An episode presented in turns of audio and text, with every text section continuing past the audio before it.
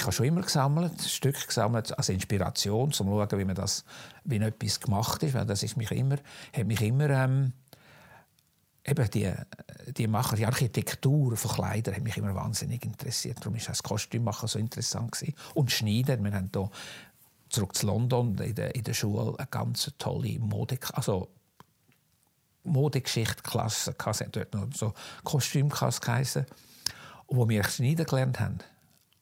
Und, ähm, ja, und darum habe ich auch bei den echten Kleidern, bei den Kleidern, nicht bei den Kostümen für, für die Bühne, ähm, ein grosses Wissen zu, weil ich das, die gesammelt habe. Und dort habe ich schon von auch, auch, auch noch, in Deutschland ähm, Bühnenbilder gemacht habe, also Kostümbilder gemacht habe, habe ich Haufen Stück Stickereien, alte Stickereien, alte Spitzen und so verkauft und habe gemerkt, aha, da könnte eigentlich noch ein, äh, ein Beruf daraus werden. Und dann bin ich in London sehr viele Aktionen gegangen. Da hat es speziellste Textilaktionen gehabt, wo auch sehr schöne, wertvolle antike Kleider verkauft haben. Und da bin ich immer schauen und dann habe ich langsam verkaufen. Und dann habe ich durch Zufall, also ja, bei Fairfields New York gewesen, und dort hat es eine große Ausstellung gehabt über, von der Hermitage, die äh, russische Imperial, Imperial, Imperial äh, Wardrobe ist da ausgestellt worden. Heißt in Russian Style hat die Ausstellung geheißen und die war am Metropolitan gewesen. Und dort äh, hat äh, Nureyev gerade dort getanzt in, ähm, in, in, New York und ich bin ihn immer besuchen, weil er gesagt hat, äh, komm, wenn du bist, komm, komm einfach ins und dann ähm, bin ich, habe ich gesagt, du musst die Ausstellung unbedingt anschauen. Und dann sind wir miteinander ins Metropolitan gegangen und er ist natürlich eine wahnsinnig bekannte Person gewesen. Das ist nur so durch das Ding gegangen. Und es sind die Damen, die hier äh, volontier sind, sind aufgesprungen und gesagt, wir, wir müssen jetzt alle reinkommen. Und wo wir runtergekommen sind, ist Diana Freeland, das ist die grosse äh, Leiterin von dem Kostüminstitut, ist auch schon gerade vorgekommen, jetzt ist alles so durchgesagt worden und sie hat es durch die Ausstellung geführt. Und dann habe ich noch jemand anderes kennengelernt. Und dann habe ich dann äh, so eine kleine Introduktion bekommen ins Kostüminstitut an der Met. Also habe ich die Person kennengelernt, eine Assistentin kennengelernt, wo wir eine Freundschaft gemacht haben und ich habe in London auch schon immer eine große amerikanische Händlerin gehabt, wo immer überkommen ist auf äh, die grossen Auktionen und man die gut kennt. Ich habe ihr ein paar Stück verkauft und da habe ich ein sehr schönes russisches Sarafan gehabt. Das ist ein Frauenkleidungsstück. Und das hat der verkaufen. Und dann sagt sie, ja, nein, bring du das mal, wenn du nächst, bei deiner nächsten äh, Besuch auf, auf, New York bring das mit und dann verkaufe ich das in das Metropolitan. Und ich dachte, nein, das kann ich selber machen. Da brauche ich dich nicht, da kann ich noch, verdiene ich mehr. Und dann habe ich angefangen, im Metropolitan verkaufen. Und dann habe ich langsam aufgehört, Bühnenbilder zu machen und bin dann richtig eingestiegen als, Händler, als Sammler und Händler von äh, historischer Kleidung. Ja, hat mir sehr gefallen. Ich habe dann auch mit Haufen Museum zusammenarbeiten. Und da ist mir etwas ganz Lustiges passiert. Ich habe gewusst, da hat in Japan ein großes Museum, aber ich habe nicht gewusst, wie man da rankommt. Es hat noch kein Internet gegeben. Und dann bin ich ähm, einen Tag, ich bin immer, wenn ich von London komme, habe ich einen Haufen meine Einkäufe mitgebracht in einem Koffer mit Lindtüchern so schön eingepackt und bin dann mit denen zuerst äh, der Met angelegt, da kann ich kommen und bin dann gegangen und habe das gezeigt und haben sie ausgelesen, was sie wollen. Und dann nachher bin ich einen Tag dort gewesen, und da ist eine sehr schöne japanische Dame, eine ganz große dort gewesen. und ich habe vorgestellt, das ist Jun Kanai, das ist ähm, äh, der Kyoto Costume Institute Curator, wo in New York wohnt.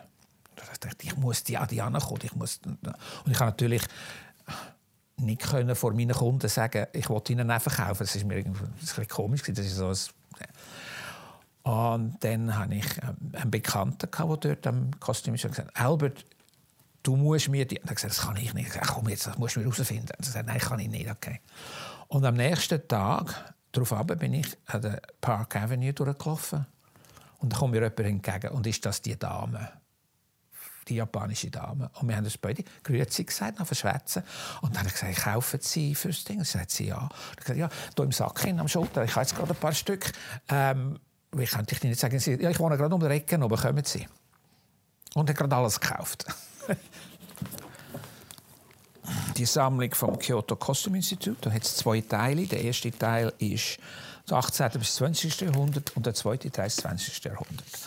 Und wenn du hier durchblätterst, das sind ja praktisch über die Hälfte von mir. Sachen. Und ich hatte dann auch mit dem, die haben, vor das rausgekommen ist, haben sie ähm, eine Ausstellung über das 18. Jahrhundert gemacht und haben mich gefragt, ob ich könnte ihnen helfen könnte. Da bin ich Co-Curator und habe dann also die Mannequins angezogen. Also ich habe Styling gemacht, wenn man jetzt heute, heute, heute würde sagen, für, für das 18. Jahrhundert. Denn sie, für, für die Japaner ist das unser 18. Jahrhundert nicht etwas Bekanntes. Die haben jemanden Europäischen, der das kennt, müssen dazuziehen. Es ist genau das Gleiche, wenn wir würden, äh, eine Kimono-Ausstellung machen oder so, müssen wir auch jemanden Japanischen dazuziehen, weil wir einfach nicht das Gespür für Sachen nicht haben. Das ist dann auch ein ganz toller ähm, die haben einen sehr schönen Katalog gemacht. Wir haben hier über zwei Monate fotografiert. Und es ist immer noch einer der besten Kataloge, der rausgekommen ist. Und der ist noch lustig, die, die, die Ausstellung ist gereist, ist aus Paris gekommen und ist in New York ausgestellt worden. Da haben wir also drei Kataloge, einen auf Englisch, einen auf Französisch, einen auf Japanisch. Und das ist ganz lustig. Und die, äh, es ist auch sehr interessant gewesen, äh, die paar Monate in Japan zu leben, mit den Japanern zusammenzuarbeiten. Das war eine ja, tolle, tolle Zeit. Gewesen. Bei ihnen ist Kunst nicht wie bei uns. Bei uns ist nur Kunst ist ja praktisch nur Malerei und Skulptur. Aber zum Beispiel äh, die, äh, wie sagt man, les arts métiers, die Kunstgewerbe, ist bei den Japanern genauso geschätzt wie äh, eine Malerei. Und zum Beispiel äh, Textilien oder Porzellan ist bei ihnen sehr äh, hoch auf der gleichen Linie wie, wie andere Kunst. Ich hatte zwei Wohnungen. Eine Wohnung in New York, in Manhattan und eine Wohnung in London. Und dort hat es Berge von Schachteln. Gehabt. Und ja, immer noch mehr Schachteln gekommen und das, das, der Raum ist immer noch länger geworden. ich bin immer da von London auf, auf New York gegangen und dann ähm, habe ich vorher schon äh, jemanden kennengelernt und das ist dann mein Partner geworden und dann habe ich auch immer mehr auf New York gehen, weil ich es können machen mit dem, mit dem, mit dem Verkaufen und so. Und dann ähm, bin ich alle, bin ich Zeit lang, also für Jahre hin, zehn Tage in Amerika und zehn Tage in Europa gewesen, hinter dem Fischi, den Fischi. Ich habe einen Haufen gesammelt. Ich hatte in meinem, in meinem Ding Sammlung und äh, für mich selber. Ich nie verkaufen und dann ist plötzlich habe ich einfach zu viel Zeug. Ich musste. Es ist plötzlich ist es überwältigend gewesen. Es ist so, wenn man Sammler ist, am Anfang ist man der Herrscher der Sammlung und dann kommt der Kippipunkt. Und wenn er mal erreicht ist, plötzlich die Sammlung. Es beherrscht dich und das ist nicht ein gutes Gefühl. Dann hätte ich zwei Wohnungen haben äh, in New York und zwei Wohnungen in London haben. Ich hatte in London schlussendlich zwei Wohnungen. Gehabt. Eine, wo ich gearbeitet habe, eine, wo ich gewohnt habe. Am gleichen Haus. Aber ähm, ja, es ist natürlich schon. Es sind fast 1000 Kleider. Gewesen. Feuer, Mott und Wasser. Das sind die Feinde der Stoffe. Ich hatte einmal eine grosse ähm, Motteinfestation in London. Gehabt. Und da sind mir ein paar Sachen habe ich fortführen. Die sind so zerstört gewesen. Wo der große Verkauf nach Berlin kam, haben wir alles da hat mir jemand geholfen, zusammenpacken in London. Die erste Hälfte ist schon von New York auf Berlin gegangen, auf, auf Basel gegangen. Das war Basel eingeladen im, ähm, im Freizolllager in Basel. Haben wir eine grosse Halle gehabt, wo das, das, das, äh, die Sachen von New York äh, gelagert worden sind, damit die Leute von Berlin das können, können anschauen können. Und dann nachher, wo sind sie auf London gekommen, die Sachen anschauen. Die haben Experten mitgebracht von ihrer Seite und wir haben Experten gebraucht von unserer Seite. Dann haben das angeschaut und haben gesagt, ja, das, ist, das stimmt, das ist in Ordnung, das ist so und so. Und dann haben sie dann den Antrag gemacht, das äh, zu kaufen. Und das ist eine Kommission, äh, Lotto- und Toto-Gesellschaft in, ähm, in Berlin. Und die schüttet aus und kauft. Und gerade bevor sie hätte Ja sagen ist Berlin bankrott gegangen. Und da ist nichts mehr gegangen. 2002 haben sie dann Ja gesagt. Und dann haben wir es London eingepackt, das, was nicht nur war. Und ich noch, äh, äh, alles bereit am nächsten Morgen können wir es abholen. Und mein, die Wohnung, die ich in dem Haus, ist so ein Holzhaus, eigentlich so ein Künstleratelier von 1918, Sehr schönes Gebäude. Holzdach. Und ich bin am Listen schreiben, was wir etwas noch reingepfeffert haben am letzten, am letzten Moment. Da musste ich Listen aufstellen, am Computer gesessen. Und der Freund, der mir geholfen hat gesagt, du, das schmeckt, da, da, da, da äh, etwas brennt. Und ich gesagt, das ist, das ist mein Herd, das ist ein alter Herd, der ist gruselig, das ist weil er am Kochen war. Und dann ich gesagt, nein, kann ich schauen. Und jetzt hat er äh, eine Lampe, hat es nicht gemerkt, dass die dass die gebrannt hat, hat er gegen, gegen, gegen, gegen Tilly gestellt. Und das war ein Holztilly, also so ein schräges Dach. Und dort hat es wirklich ein Loch hineingebrannt. Und es wäre noch fünf Minuten gegangen und dann wäre das ganze, das ganze Haus wäre lichterloh und dann habe ich rasch die, die Feuerwehr angerufen und wir hatten einen Feuerlöscher und die sind gekommen und, und haben gesagt, hm, sie haben dann Glück gehabt. Die wissen nicht, wie, Glück, wie viel Glück ich hatte. Das ist also. Und der arme Michael war so erschüttert. Er ist, gesagt, es ist nichts passiert. Es ist, es ist, ja. Aber das war natürlich nicht eine lustige Sache. Denn die alten Gebäude, wenn die mal verbrennen, das ist, äh, das wäre in fünf Minuten wäre das ausbrennt gewesen. In der Mode ist es auch Schuhe. Es hat Korsett, es hat Unterbauten. Die Unterbauten sind sehr wichtig. Wenn man Silhouetten aufbauen will, muss man auch die richtigen Unterbauten haben. Und Schuhe sind sehr interessant. Hüte, Taschen, Strümpfe, äh, Hemder, Nachthemden, Unterhosen. da gibt es eine ganze Liste von Sachen. Krawatten für die Männer, ähm, Schuhe. Ich habe sehr gerne Schuhe. Das ist etwas Interessantes.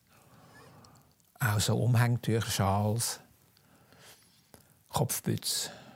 Ich habe am Anfang nur ähm, 18. und 19. Jahrhundert gesammelt. 20. Jahrhundert, also die äh, Modeschöpfer mit der Etikette habe ich vermieden, weil ich es nicht verstanden habe. Und dann plötzlich bin ich draufgekommen und dann habe ich auch dort, ich also die Sammlung, die nach Berlin gegangen ist, ist, von 1715 bis 19, fast bis das Jahr 2000 gewesen. Also 1715 bis ja.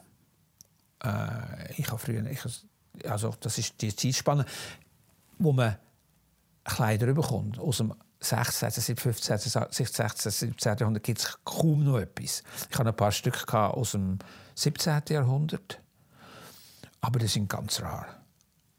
Man kommt noch vielleicht ein Täschchen über oder Handschuhe oder Schuhe oder ein Bruststecker, aber ganze Kleiderstücke kaum.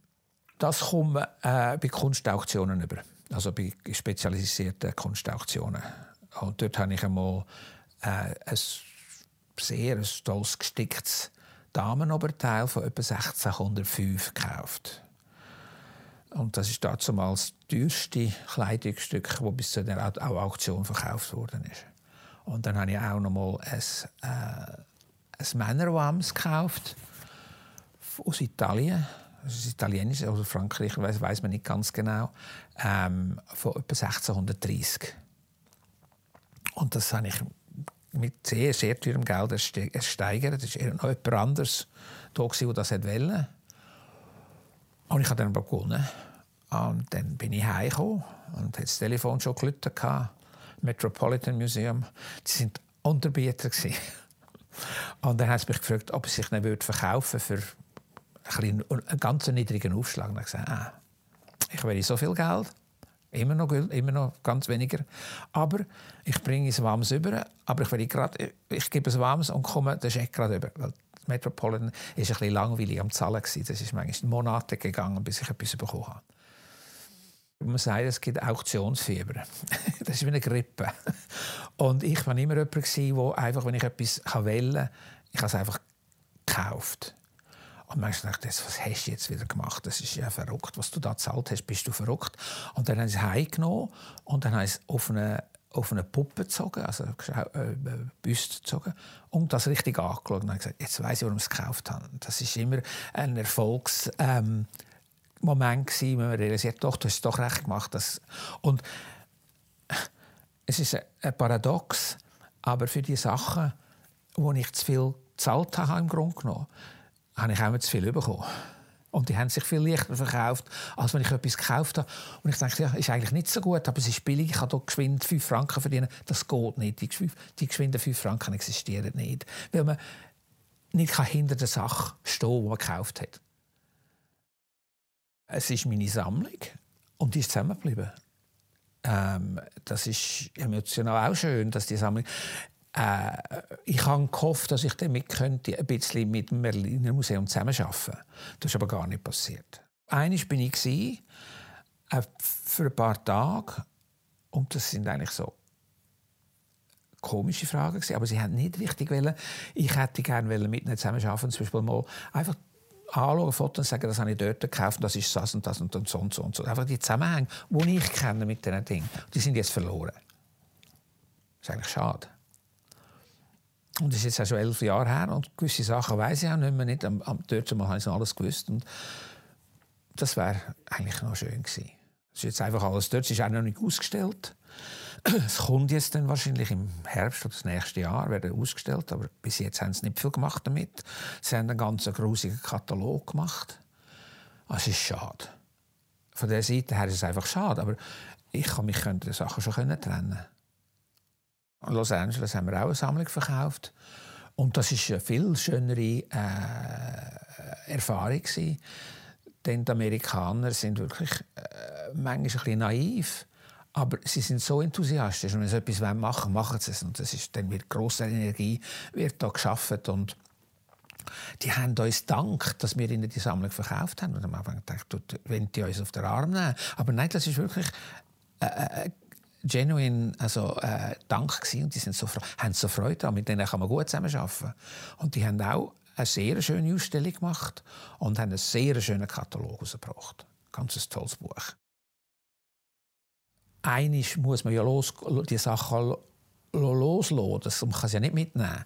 Und ähm, ich finde, wenn es ein gutes es ist ja, es bleibt ja zusammen. Die Arbeit, die ich geleistet habe, heisst jetzt etwas. Die Kostüme einzeln, ja, interessant, aber wenn sie zusammen sind, erzählen sie eine Geschichte und erzählen äh, eine Modegeschichte. Auch Modegeschichte ist nicht nur das Anlegen, sondern Modegeschichte ist auch sehr viele ähm, Erfindungen sind da dahinter. Auch Maschinen, an Färbstoff, an Techniken. Das ist etwas ganz etwas. Das, das meiste, das meiste, meiste, die meisten Leute nicht. Die sehen einfach das fertige Stück und das ist das. Aber nein, das, da steckt wahnsinnig viel Innovation dahinter auch auch Kommerz, zum Beispiel Importation aus anderen fremden Ländern und, und, und ähm, zwischen ähm, äh, Kulturaustausch mit anderen Ländern. Es geht auch durch Kleider. Kleider sind natürlich früher viel wichtiger als jetzt. Also, sie sind immer noch wichtig, aber kommerziell sind die wahnsinnig wichtig gewesen. Zum Beispiel im 18. Jahrhundert äh, der Stoff.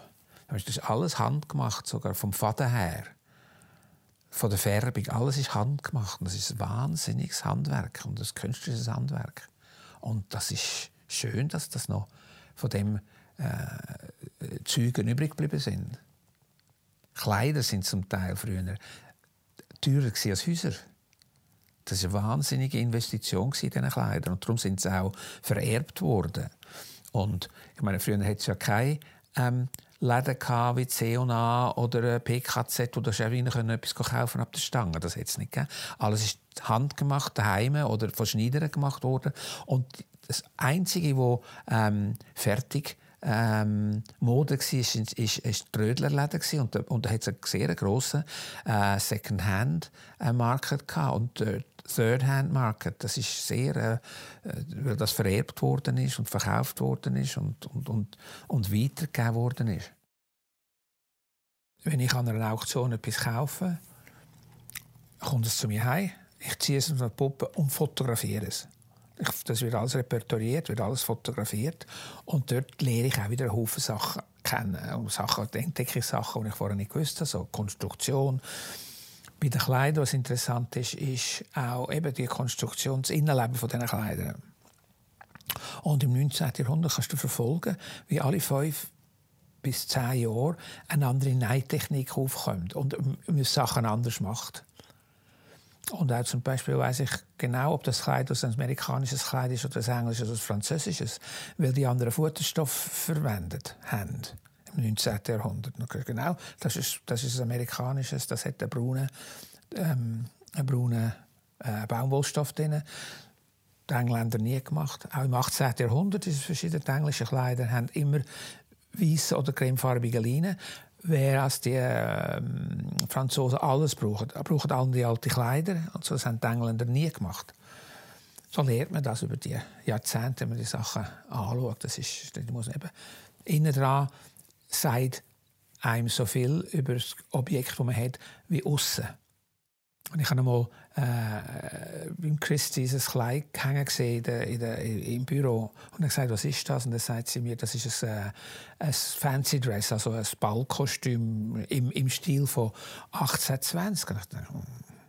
dann anschauen. Und ich habe angeschaut. Das ist Bauer 1820 gewesen. Denn niemand in 1890 hätte ein Kostüm gemacht mit der gleichen Neitechnik von, vor 70 Jahren. Das wäre nicht gegangen. Nur weil der Stoff ist, ist ein eigenartiger Stoff gewesen, ein ungewöhnlicher Stoff für, für 18, 20er Jahre.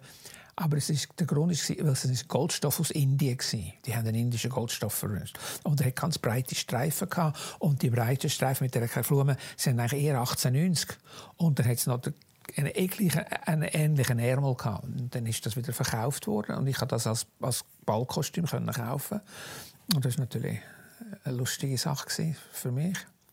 Das ist, mir ein paar, das ist schon ein paar Mal vorgekommen, dass man auch, wenn man auf der einen Seite überzahlt, findet man manchmal auch einen guten Bargain. Und das ist natürlich auch ein schönes Erfolgs... Oder ich habe einmal ein, ähm, Fancy, also Ballkostüm, ein, Maskerad, also Mas Maskeradenkostüm ähm, vom Worth gekauft. In zwei, in zwei Jahren. Zuerst mal habe ich das Unterteil gekauft und im nächsten Jahr habe ich das Oberteil gefunden.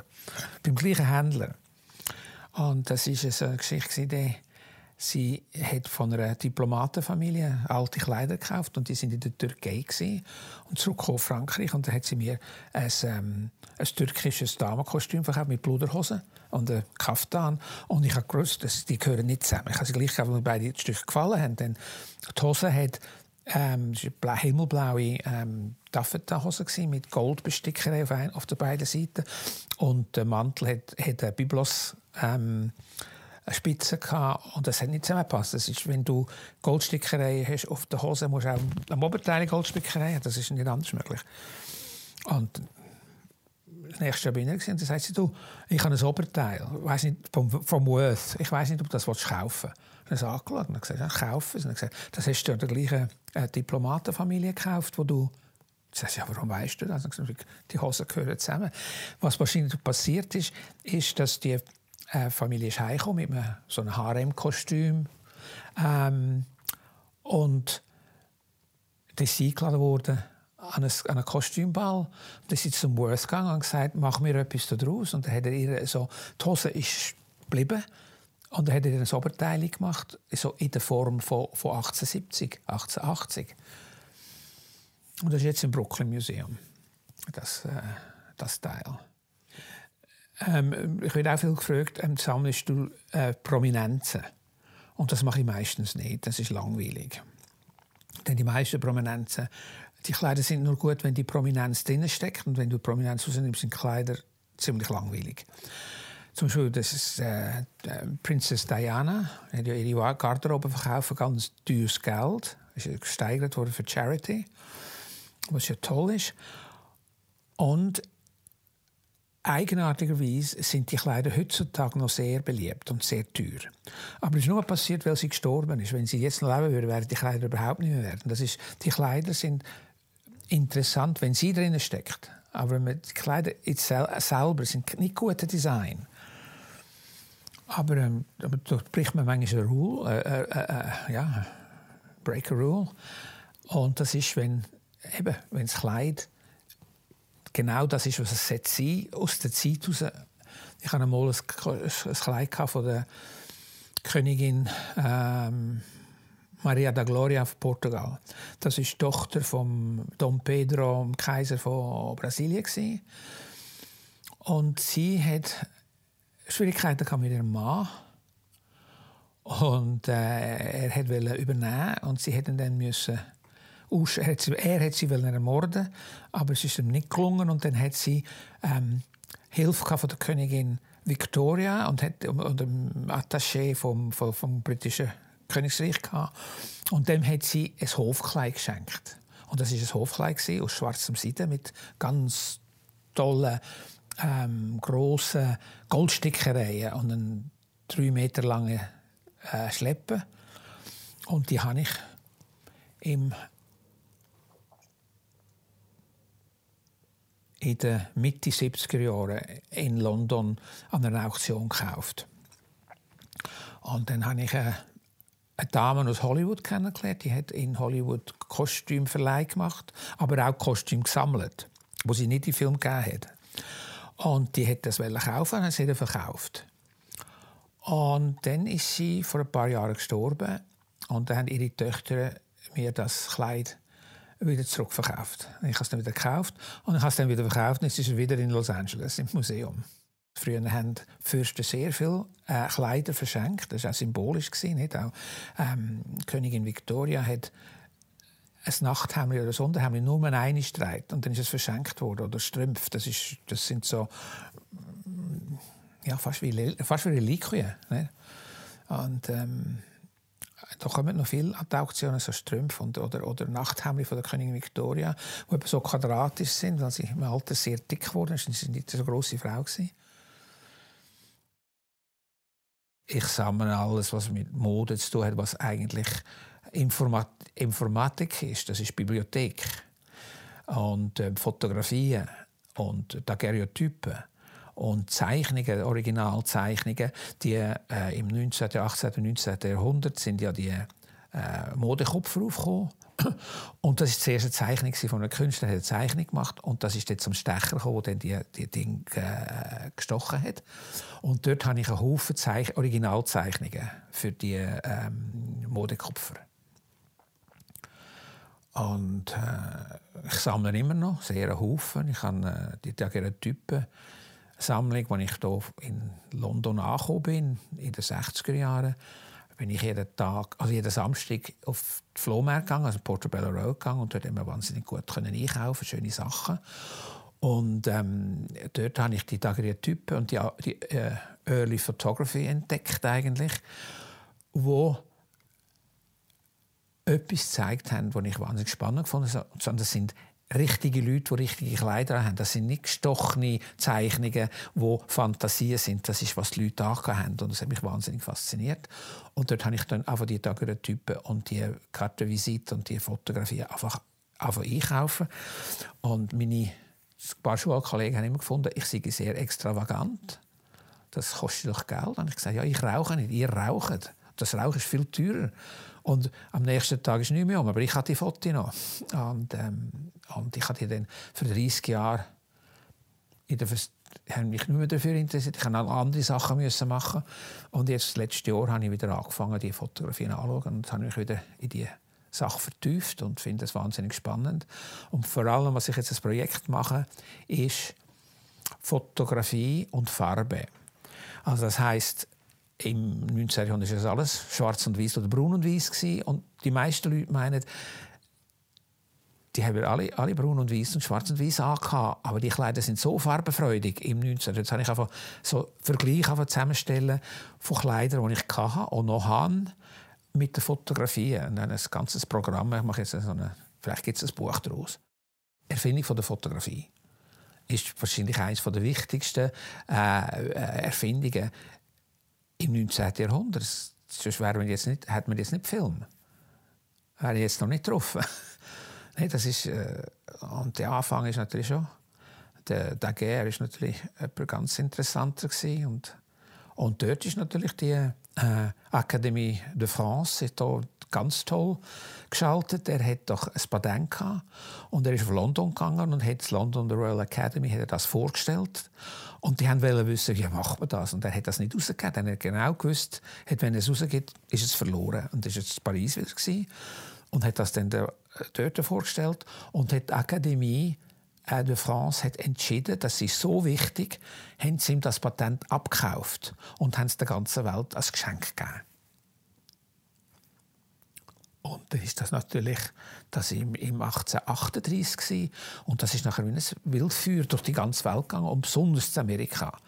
Die haben sofort davon Daguerreotypen machen und das ist ein ja, großes Land, viele Leute und dort findet man noch die meisten. Auf dieser Seite dort sind alles Modezeitschriften vom 18. Jahrhundert bis ins 20. Jahrhundert. Und auf dieser Seite sind mehr Fachbücher über, äh, über Mode, über Textil, über Fotografie, über Schmuck. Und da unten hat es nochmal alles, äh, Haufen, äh, die, die grossformatigen ähm, Modezeitschriften aus dem späten 19. Jahrhundert, was plötzlich am Anfang sind es ganz klein gewesen, die, die Bücher und dann so, das Jahrhundert sind sie immer größer geworden und so oft, bei den 1870er Jahren sind es noch große Folios geworden und ähm, brauchen natürlich sehr viel Platz. Darum habe ich mir da eine schöne Bibliothek eingerichtet, die mir sehr viel Spaß macht und ähm, ich habe jetzt auch von vielen Leuten sind jetzt schon gekommen, von Museen, hier ein bisschen studieren, ein bisschen schauen. Ähm, ich habe eine Bekannte, die eine Kuratorin ist im, im Deutschen Museum äh, für C und A. Die haben das Museum gemacht und dort ist sie Kuratorin und die haben jetzt dort äh, gerade eine Chanel-Ausstellung gemacht und da ist sie da eine Woche bei mir und hat alle 20er und 30er und 60er Jahre ähm, Els und Vogues und ähm, äh, durchgeschaut und sich eben einen Background gemacht über Chanel. Und dann ist noch eine Kuratorin aus L.A., die war auch eine Woche bei mir. Die machen jetzt eine Ausstellung über nur Männermode. Und die ist auch da und ist einfach, hat alles mit seinem Archiv durchkämmt für, für Männermode vom 18. Jahrhundert bis, bis jetzt. Also jetzt zum Beispiel habe ich auch äh, so Zeichnungen von 1810 und 20 gekauft und habe dann müssen suchen in meinen Büchern, weil, ich, weil Stich passt jetzt zu dieser Zeichnung. Ich habe etliche gefunden. Alle habe ich noch nicht gefunden, aber es kommt dann schon noch. Dann hat dann hat die Sammlung einen Wert, wenn sie einfach so umflattert, äh, wenn sie im, im All umfliegt, hat es keinen Sinn. Das muss schon äh, eine Beziehung haben zu anderen Sachen. Das ist ja immer schon meine, meine Ding dass die Sachen, die müssen in der Geschichte verankert sein. Du kaufst nicht einfach äh, äh ein Modestück. Das muss äh, eigentlich jedes Stück muss ein Zeuge von seiner Zeit sein. Das muss das Beste von der Zeit sein. Und es muss einfach sagen, das ist 1820 und das ist, das ist 1850, das ist 1860. Das ist äh, sehr wichtig, dass das Beziehung mit anderen Sachen zusammen hat. Ja, Kostümfilme sind sehr schwierig. Ähm, ich meine, es gibt ganz lustige Kostümfilme in den 50er Jahren, wo, wo ähm, Maria Stuart so eine, so eine Torpedobüste halt dran hat, wo so richtig 1950 ist und so. Aber ähm, es gibt auch äh, Film, zum Beispiel der heißt am Anfang Film, es ist das Jahr 1734 und dann kommt eine Dame mit einem Kleid von 1770 auf und das ist natürlich, für mich stört das. Aber anstatt dass es generisch lässt und sagen, es ist im 18. Jahrhundert, da kann man, da kann man viel sünden. Jetzt gibt es wieder gute Filme wie äh, «The Duchess», das ist ein Ding, äh, ein Film gewesen, 18 Jahre über Duchess of Devonshire. Und das ist eine sehr interessante Zeit. Das späte 18. Jahrhundert in der Mode ist wahnsinnig spannend. Das ändert sich wahnsinnig geschwind am Anfang vom 18. Jahrhundert bis etwa 1770 hat sich das ganz langsam, langsam, langsam geändert. Formen, Farben und, und, und, und äh, äh, das Dessin schon. Aber nachher auch die Formen tun sich wahnsinnig verändern. Und das haben sie im Film sehr gut mitgebracht. Die wandelnden, die fünf, zwei, drei, fünf Jahre, wie das gegangen ist. Und das ist einer von wenigen Filmen, wo das passiert.